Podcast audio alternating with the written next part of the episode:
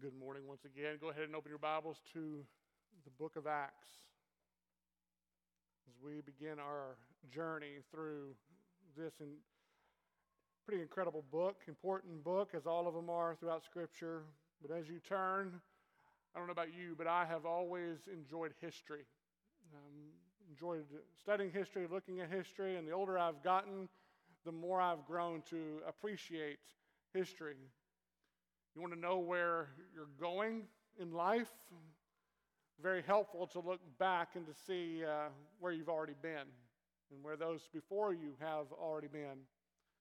Take time to learn from those who have gone before us. Learn from their victories, look from their, look, learn from their defeats. Keep doing what works. Avoid that which hasn't worked that's like uh, the epitome of wisdom, right? Learn from others' failures.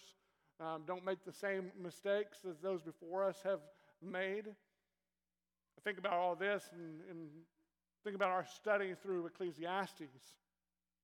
Oh, it says there's nothing new underneath the sun. Generations come and generations go, but with each passing generation, we think about it, there's, there's really nothing new. New inventions, yes, but accomplishing the same things in, in many ways. Just different names, different faces, all along the way, filling the headlines and the stories that, that come. You think about it, the same applies to the church as well. For when we look back on, on the over 2,000 year history of the church, we see many of the same controversies, don't we? They may be repackaged in different ways, but we see many of the same controversies, many of the same threats, many of the same challenges. There's nothing new under the, the sun. But what we also see when we look back over the 2,000 year history of the church, we look back to its origin, we see the same mission. We see nothing has changed. Just different generations over the years that are called to carry out and bring forth the mission. And while the temptation we often face today is to be unique, isn't it? This temptation to be cutting edge, to bring something new to the table, to have a new methodology, a new program, a, a new thing that's going to be able to take the gospel forth. Tempted to bring those new things, those innovative ideas to the table to, to help grow the church. What we really need today as the church, if we're looking for, for real, healthy, sustainable growth, is to look to the past in order to be able to see our way forward. We need to look to the past, all the way to the past, all the way back, even here to the book of Acts. Not even, even here, but to here. See, I'll argue that we have to understand the past if we are to properly understand our purpose in the present and in the future. Which is exactly why Luke wrote the gospel that contains his name and this book uh, we call Acts. Writing them to provide someone named Theophilus with an orderly account that he may have certainty concerning the things that he has been taught. That is, Luke writes these two works so that Theophilus may have certainty regarding one, the, the person and work of Christ, certainty regarding the kingdom of God, and certainty regarding the, the role we who are in Christ play in the overall work of the kingdom. He's writing so that Theophilus may have certainty. But of course, the question is what? Who in the world is Theophilus? Like, who is this guy that both the Gospel of Luke and the book of Acts is dedicated to? And to be honest, we don't know with any absolute certainty. Really, this is, these two mentions are the, all that we have of Theophilus. It's all we've got. So he could, could have been a, a new or relatively young believer. Maybe Luke desired to instill confidence in him regarding these things. Some believe that he may have been a, a, Roman official because of how Luke addressed him as the most excellent or most honorable. But personally, I, I think the answer is potentially broader than just one individual. It doesn't mean it's not dedicated to one individual, but it could be broader. And here's why because the name Theophilus, Theophilus literally means lovers of God or dear to God. And who are lovers of God? Or those who are dear to God? Christians, the, the church. In fact, let's look at this together. Hold your finger here in Acts chapter 1 and quickly turn with me to the introduction of Luke's gospel. Just go back a few pages, a few chapters to Luke's gospel, and let's read it together with the, the literal meaning of Theophilus inserted where his name would be found. So, looking in Luke chapter 1, verse 1, Inasmuch as many have undertaken to compile a narrative of the things that have been accomplished among us, just as those who from the beginning were eyewitnesses and ministers of the word have delivered them to us, it seemed good to me also, having followed all things closely for some time past, to write an orderly account for you, most excellent lovers of God that you may have certainty concerning the things you have been taught. So I believe that the you who Luke is writing to in these words is the church. Now, I could be wrong there, but either way, it doesn't take away the, the point of these books. They definitely apply to us. Whether it's written to a, a specific individual or not, there's definitely for the church broadly and that's why we look at them. But we see with Luke, he doesn't write as an eyewitness, does he? No, what's he write as? He's writing as an historian, but not as a historian writing about things that, that took place hundreds of years in the past, but writing about things that took, took place over the past 30 years or so. It's a big difference, right? Big difference in writing about things that took place hundreds of years ago and things that took place 30 years ago. Why? Because he's allowed to talk to who? Witnesses. People who experience this for themselves. He's able to interview them, to talk with them, to, to engage them, including the Apostle Paul, who he had an extremely close connection with. In fact, it's Paul who gives this book and Luke's gospel its apostolic witness. It's apostolic authority. Because remember, Luke wasn't an apostle. To, to our knowledge, he never saw the resurrected Christ. But he closely walked and talked with those who did. And he wrote their accounts down to, to give those who are lovers of God an orderly account. That we may what? Have certainty of these things.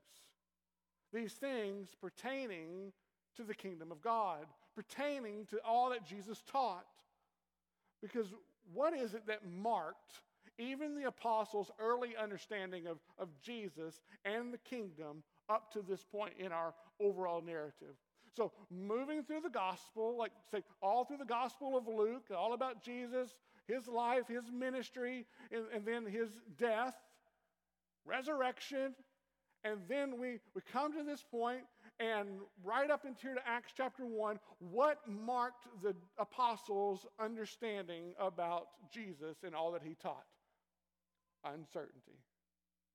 Uncertainty. Confusion. Remember how Jesus told them on three separate occasions. We've talked about this at, at great length over the years, right?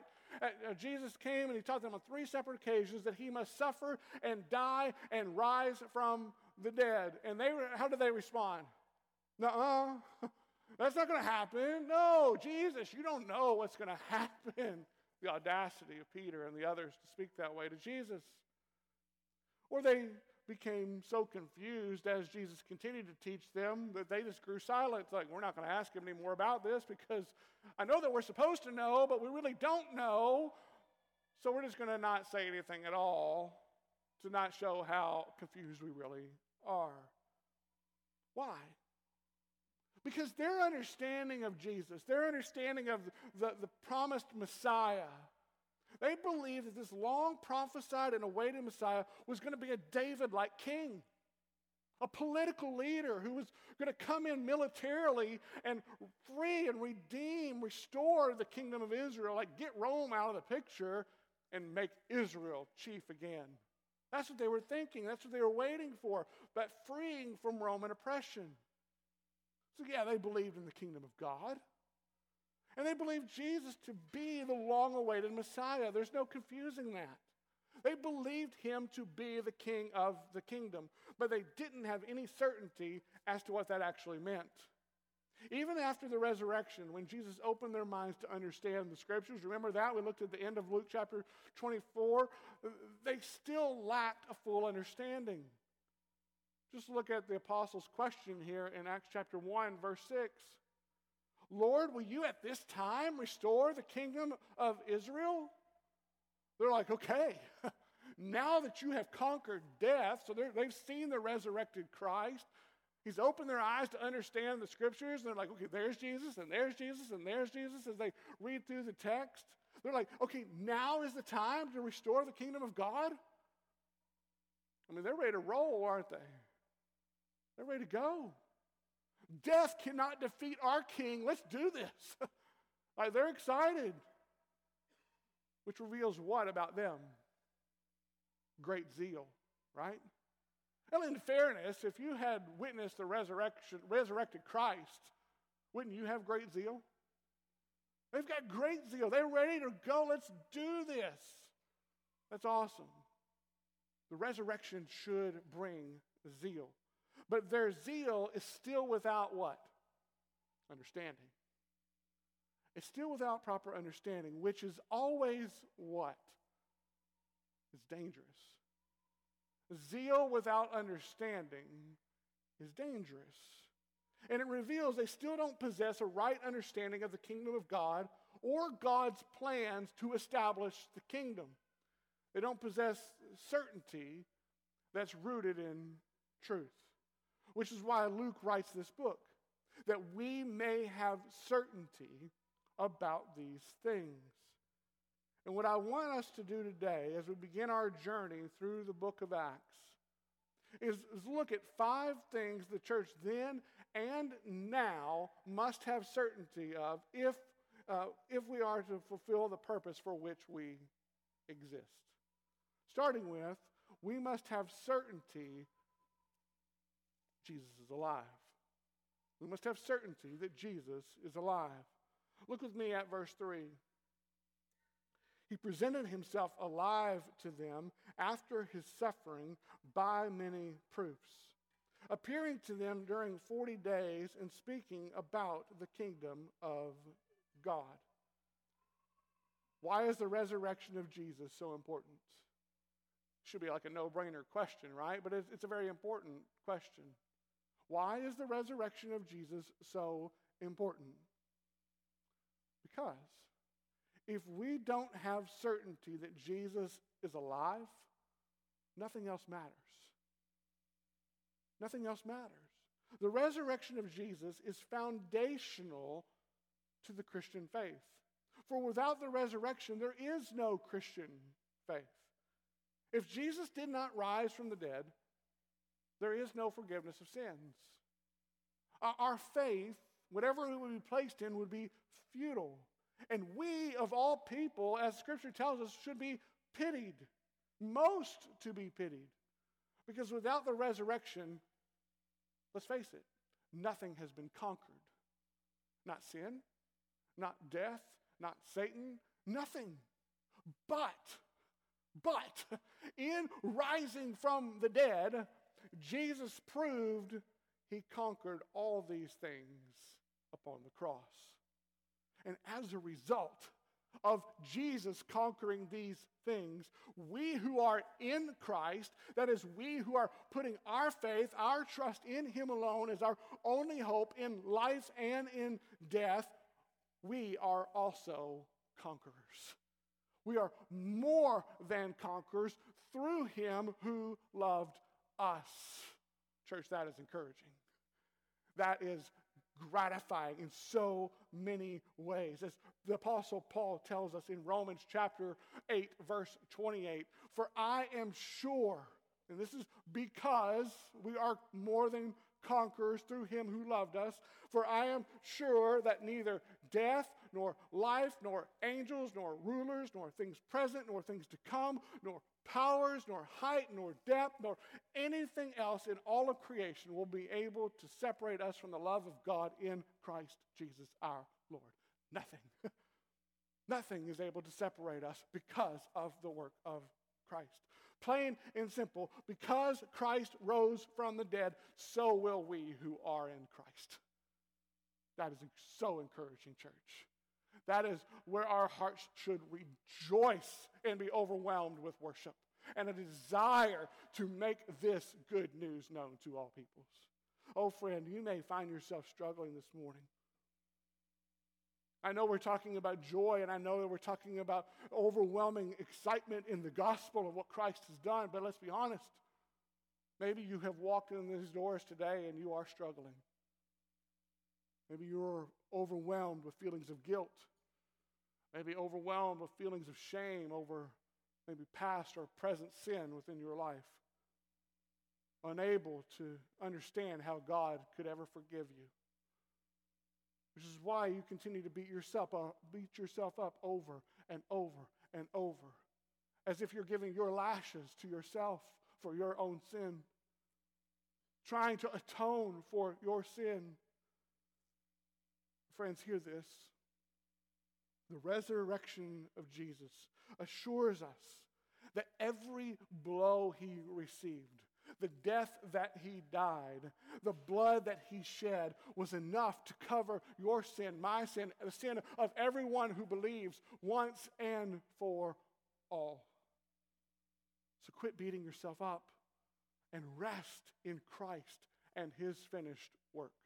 Rest in knowing that your forgiveness isn't found in your atoning work, but in Christ's, because Christ is alive. But with that glorious news, let us be clear in our understanding of salvation that our justification, that is being declared righteous before God, being declared right before God legally, which is great news, isn't the end of our story as Christians. No, being saved from our sin isn't the end of the story. It's not like you're saved and then you just live the rest of your life however you want to live it. No, it is the glorious beginning of the Christian life. the very glorious beginning. This is when our life really begins. Why? Because we were dead in our trespasses of sin, and now we are alive in Christ. We are new creation, and life begins at conversion. We come to life. We become children of God, heirs with Christ, citizens of the kingdom, and subjects of who? The King. The King who all authority in heaven and earth has been given. Church, if Jesus has been given all authority, which he has, we must what? We must obey everything he said. Not partially, not just what sounds good to us. We must obey everything he said. Not, not to earn our salvation, let us be clear, but with a deep desire to please our King who gave everything for us. What is it Jesus said? Well, he said a lot, right? like, that's a loaded question, Jeremy. he said a lot, more than they could ever be summed up in, in the Gospels. But everything he said, everything he taught was about what? The kingdom of God. The kingdom of God. Jesus starting his earthly ministry with these words. We, we read them in Mark chapter 1, verse 15. The time is fulfilled, the kingdom of God is at hand. Repent and believe in the gospel. And here, we, as we look in Acts chapter 1, verse 3, Jesus is ending his earthly ministry doing what? Appearing to them during 40 days and speaking about the kingdom of God appearing to them how? alive. He's appearing to them alive and teaching about the kingdom of God, which we who are in Christ are a part of. Friends, we are a part of a kingdom. we are citizens of a kingdom. We are heirs to the king. Therefore, we must have certainty that Jesus is alive. So I ask you this morning do you have certainty that Jesus is alive?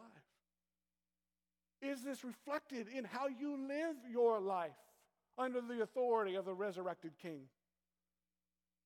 Number two, we must have certainty of the Holy Spirit.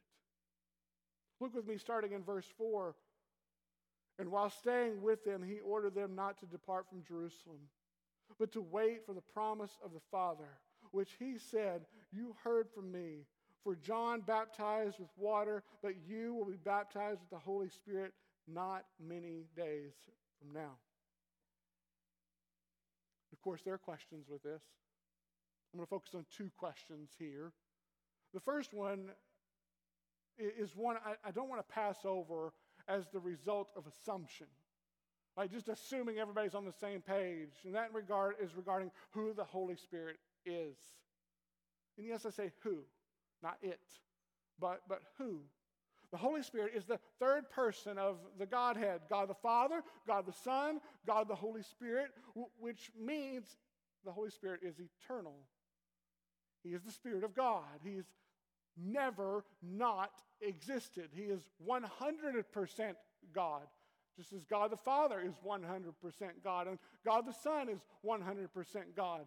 But yet there is only one God, each equal in every respect, just functioning in different roles. So think Christmas time for a moment. Think Emmanuel, which is obviously referring to who? To Jesus, the Son of God in the flesh. 100% God, 100% man. But Emmanuel means what? God with us. Emmanuel. God with us. God dwelling with his people at Mount Sinai and in the tabernacle and the temple in the Old Testament, right? But in each of those occurrences, it was always what? This far, but no further. You can come this close to the mountain, but you better not get any closer if you know what's good for you. You can approach the, the tabernacle, or this person can approach the tabernacle or the temple, but they have to do so in this way and, and be at this point in time, and so on and so forth. That's the Old Testament. Old Testament, Christ concealed, New Testament, Christ revealed. And we move to the New Testament, we see the person of Jesus to start the New Testament all the way until Christ's ascension to heaven. Jesus, Emmanuel, God with us. God dwelling with his people as one of us. God taking on flesh and being with his people. Then Jesus will ascend to heaven, as the text tells us. And now, through the, the gift of the Holy Spirit, until Christ returns, we have God with us. We want to explore that further. What does that mean? That God is perpetually with his people. Brings us to our next question What's the difference between John's baptism and the baptism of the Holy Spirit? And I believe the best way to describe the difference is to understand John's baptism as being preparatory in, in nature. It was preparing for, for something to come. So to be baptized by John was to identify oneself as being ready for God to come. It's getting ready for the kingdom of God. But the promise of the Father coming with the baptism of the Holy Spirit marked the beginning of a completely new era. It marked or signified that the long awaited Christ had come. No longer waiting for Christ to come, but that he had come. See, people were questioning John in Luke chapter 3, and they're wondering okay, is, is John, are, are you the long awaited Messiah? Are you the one that everybody's been waiting for?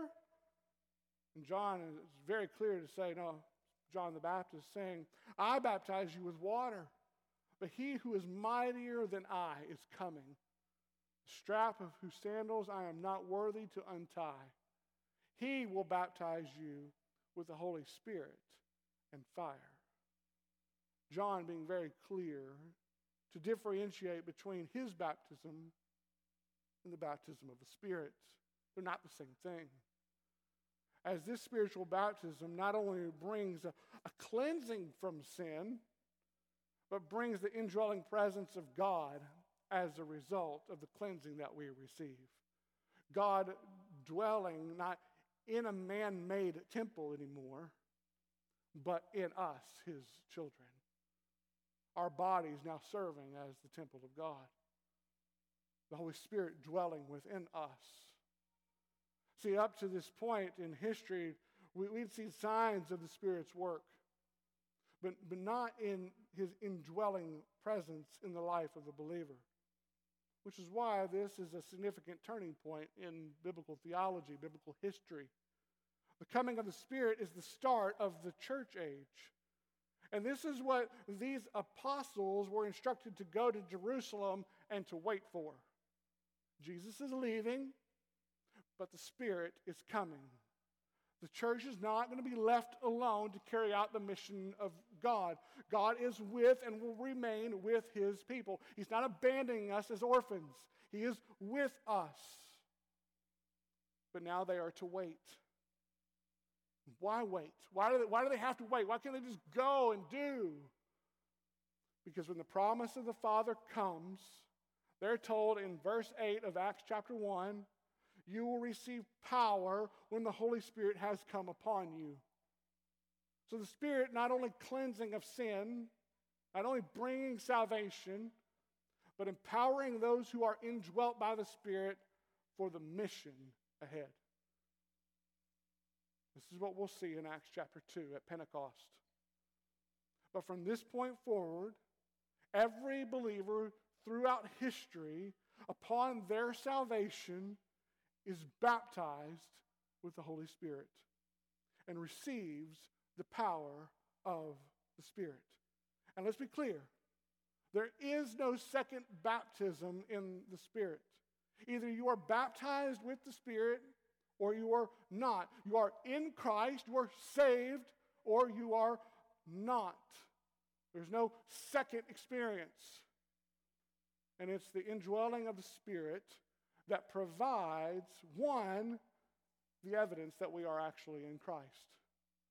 The indwelling of the Spirit provides the evidence that we are in Christ. Starting with initial faith and repentance.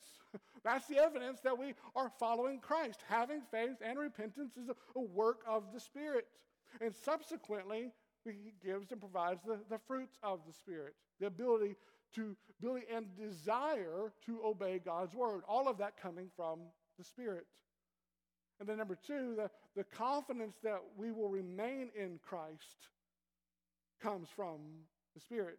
The, the indwelling presence of the Spirit provides we who are in Christ this confidence that we will remain in Christ.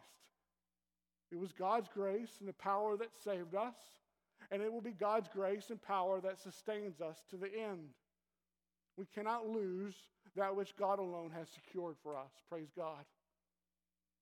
Number three, there, the indwelling presence of the Spirit provides us the power to carry out the mission of Christ. The mission of God is possible because, and only because, we have been given the Spirit. We cannot do this in our own power. Therefore, we must have certainty of the Holy Spirit.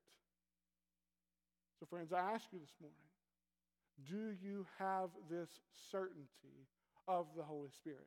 Not just in theory, but in your own life, working in your life, drawing you to a deeper and deeper desire to obedience and love for Him. And then the third certainty we must have we must have certainty of the mission. Which, of course, brings the question what's the mission? Look with me at verse 8. After the power of the Holy Spirit comes upon the apostles, they're told what? You will be my witnesses in Jerusalem and all Judea and Samaria and to the end of the earth. Now, the you here is referring to, to who? Specifically, it's referring to the apostles. They will be his witnesses in these locations. Locations. A witness being one who testifies to what they have seen, what they have heard, what they have experienced. And they will first be Jesus' witnesses where? In Jerusalem, which is where they're told to go and to wait until the time of instruction. And then from there, there'll be, there'll be Jesus' witnesses where? In Judea and Samaria, which are geographic locations surrounding Jerusalem, extending out of Jerusalem. And then from there, there'll be Jesus' witnesses where? To the end of the earth. So at that time, places like Rome and Corinth and Galatia and Philippi and Colossae, all, all, were to the ends of the earth. All these letters that we have in the New Testament are to the ends of the earth. The gospel going forth, being proclaimed, disciples being made, churches being established, and then those churches, under the authority of what we know as the Great Commission, are to do what? Jesus saying, All authority in heaven and earth has been given to me. Go therefore under my authority and do what? Make disciples of all nations. The therefore being the authority, again, that Jesus is the one given the authority. It's his command. But it's under Christ's authority we are to go locally where we live, so be about as you go, as you're going, living your life, be about the work of making Christ known, making disciples. We want just to stay here. Go regionally, go broadly, go to the end of the earth. Every local church serving as an embassy of the kingdom of God, carrying out the mission of our King in the power of the Holy Spirit. This is the mission we must have certainty of as a church. Not that we are specifically called to, go to Jerusalem and Judea and Samaria. That was a specific mission of the apostles. That's the mission that this book records and teaches us about as we see as we go throughout this series. Chapters 1 through 7 teaching us about the church in Jerusalem. That's the, the subtitle of this particular point in our series. We're looking at the church in Jerusalem through chapters 1 through 7. And then when we get to chapters 8 through 12, we're going to be looking at the church in Judea and Samaria. And when we get to chapters 13 through 20, we're going to be looking at the church to the end of the earth. And in chapters 21 through chapter 28, we're going to be looking at the church in Rome. Notice the progression from Jerusalem and Judea and Samaria and to the end of the earth. But here's what's amazing, church as it applies to Jerusalem and this original commission to the apostles. We are way further than Rome from Jerusalem. We are the extreme end of the earth that they never even knew existed. In terms land and geographic. We here in Ranson, West Virginia, are 5,915 aeronautical miles from Jerusalem. 5,915 miles, like as the crow, crow flies to Jerusalem. It's an 11 hour nonstop flight. Think about that. And we have the gospel. That's not happenstance. That is not something to go, yeah. We have the gospel. We who are in Christ have received the Spirit of God. How? Through the faithfulness of the church for centuries prior. Martyrs, persecuted church, faithfully taking the gospel forth for generations. And now, we who have the gospel, we who have received the Spirit, we have a mission. The same mission the church has had for over 2,000 years to make disciples here locally and to make Christ known globally. It is not an either or that is reserved for, for some Christians and not for others. It's a both and for all of us. So the question is, or isn't, if we are to make disciples of all nations. No, the question is, how do we to do it? How do we, as a local church, how do we individually within this local church, how do, how do we do this? How, the question is, are we going to be faithful to our King and his commands? That's the question. See, church, we exist as a church to extend the apostolic witness of Jesus. That is his message, the gospel, the teaching of Jesus and the first apostles that we have contained in this book. We are to propagate it, proclaim it, teach it, explain it to all the earth, to all the world. That is why we exist, not only as individuals, but as a local church. So let's be clear. The local church does not have a mission. And we may call something a mission statement, but we don't have a mission. The church is the mission. The church is God's mission. We exist to this end. The church is God's means of making Christ known into all the earth. Because look at what God is doing. And to do so, I want you to think back, like all the way back. We're going Genesis 1, 2 back. All right, Adam and Eve back. And what were they called to do? Be fruitful and multiply, right? Not a bad job description. That's your job. Then go out, subdue all the creation, be, care for this garden, till this garden, expand it where? Essentially through all the earth. Just let that garden continue to grow. Let it be God's people in God's place, living in, under God's rule, bringing about the glory of God as they dwell in the presence of God. All of the earth, kingdom of God. God with his people. But sin destroyed that, didn't it? Completely destroyed all of that. And what the Bible is, is, is a beautiful story of redemption. From Genesis 3:15, in the midst of judgment, we see salvation coming forth. And Genesis, it's a story of God establishing for himself a people to be a light in the midst of the darkness. And throughout the Old Testament, there's glimmers of light, there's glimmers of hope along the way, but then those glimmers are quickly overshadowed by, by a lot of the darkness that is there. But then comes who? Jesus. Let that make your faces smile, church. then comes Jesus.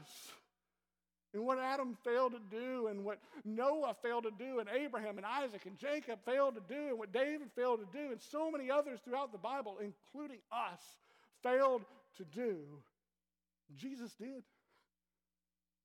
He did so gloriously. He did so perfectly. He lived the sinless life that we were expected to live.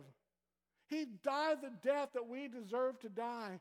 And in rising from the dead, He gives us a hope and a future that we do not deserve to have. And in sending the Spirit, He gives us a power to do what we could never do on our own overcome sin and carry out the mission of God, which is what? Making disciples of all nations, all the peoples of the earth. And in the process, we see what? we see the kingdom grow. We see the church being fruitful and multiplying and spreading around the globe. We are evidence of this spreading. brings an ever increasing longing. As we see this reversal of the curse, we see this already of the kingdom, but not yet of the kingdom because we still see sin and death and all those things. And it brings that longing, doesn't it? A longing for the already to be made permanent. We, we, want, we want Christ with the not yet to come and for Christ to make all things new. It should bring that desire in our life. The church, I ask you this morning do you have certainty of the mission? Do you have certainty of the mission that Christ has placed upon every single believer? And are we being faithful to the mission? Which brings us to certainty number four. The last two, much shorter than the first three. Number four, have certainty Jesus was lifted up to heaven. So after Jesus had given them their mission, verse 9, and when he had said these things, as they were looking on, he was lifted up, and a cloud took him out of their sight. Jesus again started his earthly ministry by saying in Mark chapter 1, verse 15, the time is fulfilled, the kingdom of God is at hand. Repent and believe the gospel. And then he spent his entire earthly ministry teaching them about what? Every parable, everything focusing, coming back to what? The kingdom of God. And then he spent 40 days after his resurrection walking the earth teaching them about what? The kingdom of God. And the last instruction that he gave before his ascension was what? For the apostles to be his witnesses about the kingdom. Under the power of the Holy Spirit in Jerusalem, Judea, Samaria, and to the end of the earth, to go forth with the establishment of the kingdom. It's not only just teaching about the kingdom, the kingdom is coming into fruition. The king is on his throne. All of this does what? It shows the immense importance of the mission. As the ascension of Jesus signifies the authority that he has been given as the Son. We now, he now sits alive where? At the right hand of the Father. He sits alive at the right hand of the Father, reigning in power, interceding as our great high priest on behalf of his church. But also, what's he doing? He's waiting. He's waiting. See, the apostles were told to go and they were to wait in Jerusalem for the Spirit to come, right? And he came at Pentecost uh, several days later. He is now working in the life of every believer from then until now. But from that point on, Jesus has been waiting, waiting until the appointed day when he will return and execute divine judgment. And so I ask you, do you have certainty that Christ is reigning alive on high? Do you have certainty of Christ reigning as king? And are you submitting to his authority? Number five, do you have certainty Jesus will return?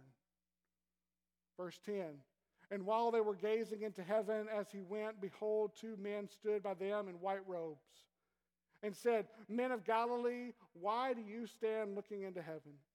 This Jesus, who was taken up from you into heaven, will come in the same way you saw him go into heaven. These angels telling these apostles, it's time to get to work. Jesus is going to return.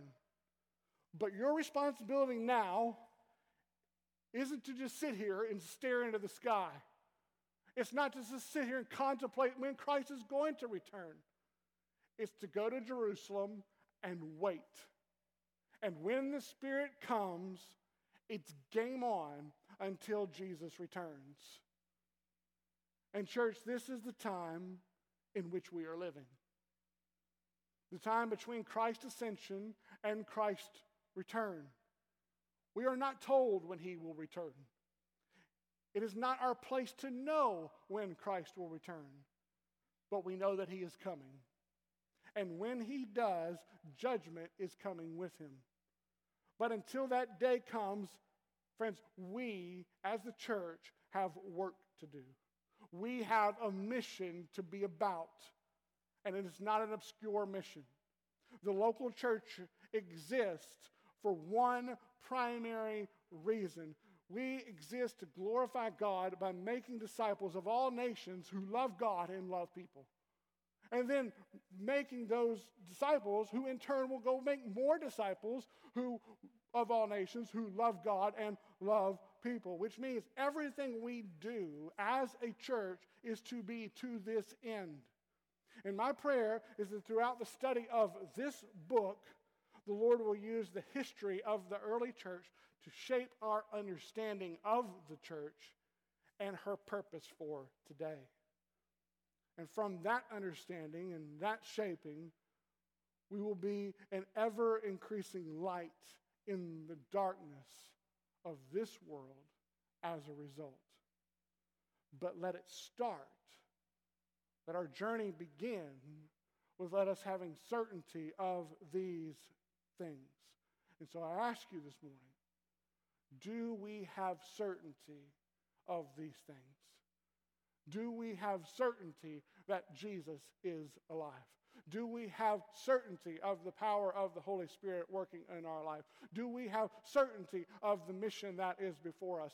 Do we have certainty that Jesus is ascended to the throne and reigning at the right hand of the Father? Do we have certainty that Christ will return and make all things new and bring just judgment when he comes? Do we have certainty of these things? And are our lives being lived in correspondence to that certainty? Friends, every week as we gather and we come, we go through the, the process, the ritual of, of coming to the Lord's table. Let it not be something that we go through by rote, but let it be something that brings us back to question and to think about the certainties of these things. Coming to the Lord's table each and every week, reflecting on his death, his burial, his resurrection, before that, even his life but also the mission that has been placed before us. And the reminder that we are to continue to do this, partake of these elements until our Lord comes. Every time we take the cup, every time we take the bread, we are reminded of the mission that is before us. And we are committing once again, yes, Lord, I will be faithful to the cause. Yes, Lord, I am committed to you, and I am reminded of your commitment to me. That's what we're doing every single time we come to the table. So, what we're going to do now is I want, I want to have, give you a moment to prepare your heart to come to the table, to reflect upon these things and the certainty that you may or may not have of these things. Maybe you need to talk with, with myself or uh, someone else today about these things. Be more than happy to do so. Maybe you need someone to pray with you about where you are at with these things. More than happy to do so.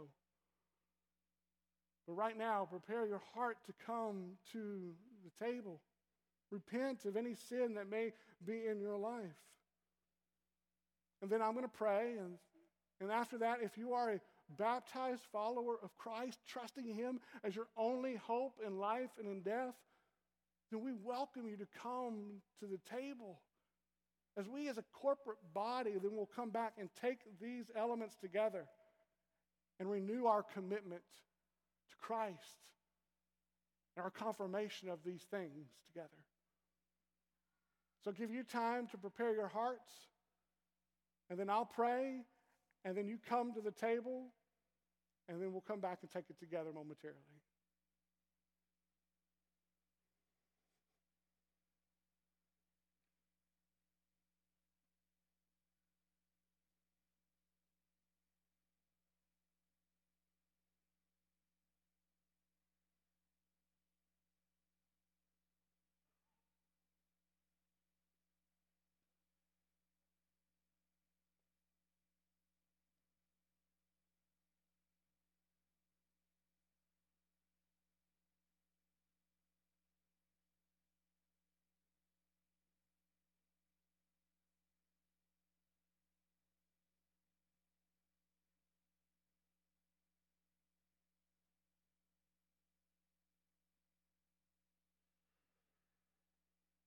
Oh Lord, there is much for us to consider from your text today.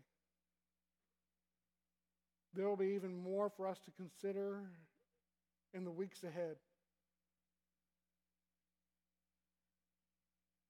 Lord, where our lives line up with your word, let us rejoice. And where our lives do not line up with our word, your word, Lord, bring conviction, um, bring awareness, and Lord, bring us to repentance. Let us be a people who are fully committed to being devoted followers of Christ,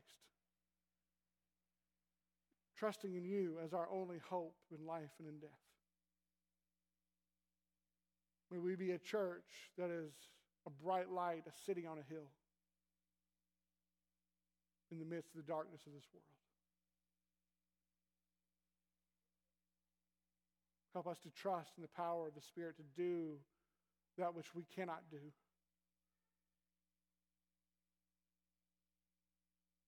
And for you to do what only you can do. And to do it for your glory. So, Lord, as we, the church, come to the table today, may we do so with thanksgiving. May we do so with celebration. But we also do so with a renewed reminder of the call to obedience, of the mission that lies ahead. We ask in Jesus' name. Amen.